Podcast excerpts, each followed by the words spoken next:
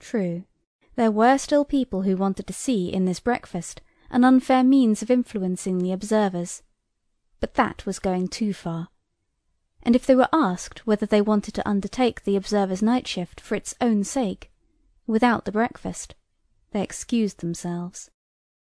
But none the less they stood by their suspicions.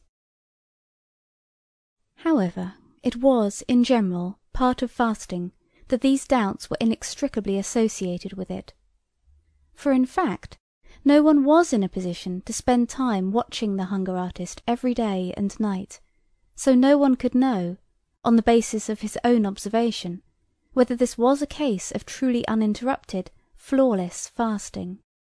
The hunger artist himself was the only one who could know that, and, at the same time, the only spectator capable of being completely satisfied with his own fasting. But the reason he was never satisfied was something different. Perhaps it was not fasting at all which made him so very emaciated that many people, to their own regret, had to stay away from his performance because they couldn't bear to look at him. For he was also so skeletal out of dissatisfaction with himself, because he alone knew something that even initiates didn't know how easy it was to fast. It was the easiest thing in the world. About this he did not remain silent, but people did not believe him. At best they thought he was being modest. Most of them, however, believed he was a publicity seeker or a total swindler, for whom, at all events, fasting was easy because he understood how to make it easy and then had the nerve to half admit it. He had to accept all that. Over the years he had become accustomed to it. But this dissatisfaction kept gnawing at his insides all the time, and never yet, and this one had to say to his credit, had he left the cage of his own free will after any period of fasting. The impresario had set the maximum length of time for the fast at forty days; he would never allow the fasting to go on beyond that point, not even in the cosmopolitan cities. And, in fact, he had a good reason.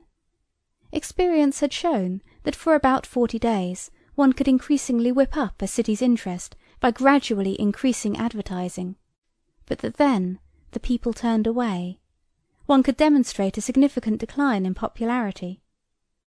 In this respect there were, of course, small differences among towns and among different countries, but as a rule it was true that forty days was the maximum length of time. So then, on the fortieth day, the door of the cage, which was covered with flowers, was opened, an enthusiastic audience filled the amphitheatre a military band played, two doctors entered the cage in order to take the necessary measurements of the hunger artist, the results were announced to the auditorium through a megaphone, and finally two young ladies arrived, happy about the fact that they were the ones who had just been selected by lot, seeking to lead the hunger artist down a couple of steps out of the cage, where on a small table a carefully chosen hospital meal was laid out. And at this moment the hunger artist always fought back. Of course, he still freely laid his bony arms in the helpful outstretched hands of the ladies bending over him, but he did not want to stand up. Why stop right now after forty days? He could have kept going for even longer, for an unlimited length of time. Why stop right now, when he was in his best form, indeed not yet even in his best fasting form. Why did people want to rob him of the fame of fasting longer, not just so that he could become the greatest hunger artist of all time, which he probably was already, but also so that he could surpass himself in some unimaginable way, for he felt there were no limits to his capacity for fasting. Why did this crowd, which pretended to admire him so much, have so little patience with him? If he kept going, and kept fasting longer, why would they not tolerate it